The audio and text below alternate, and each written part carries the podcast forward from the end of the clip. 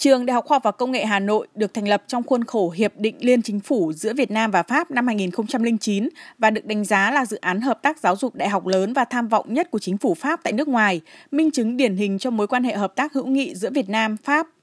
Phát biểu tại lễ ra mắt, giáo sư tiến sĩ Chu Hoàng Hà, Chủ tịch Hội đồng trường, Phó Chủ tịch Viện Hàn Lâm Khoa học và Công nghệ Việt Nam nhấn mạnh, bước vào giai đoạn mới, giai đoạn phát triển bền vững và mở rộng. Trường Đại học Khoa học và Công nghệ Hà Nội đang có những bước chuyển mình mạnh mẽ đi đúng lộ trình phát triển, bắt kịp xu hướng của cuộc cách mạng công nghiệp lần thứ tư nhằm hướng tới mục tiêu trở thành trường đại học xuất sắc đẳng cấp quốc tế như kỳ vọng của hai chính phủ Việt Nam và Pháp.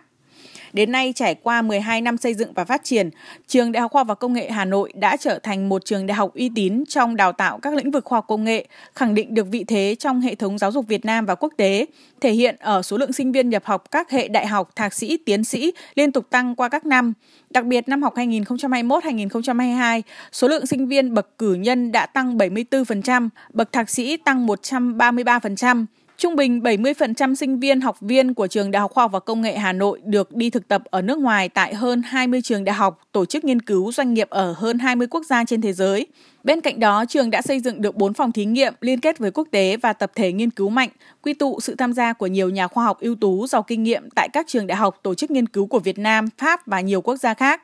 Hiện nay, trung bình mỗi giảng viên của trường công bố 1,5 bài báo quốc tế mỗi năm, tiệm cận với năng suất công bố quốc tế của các trường đại học trong khu vực và quốc tế.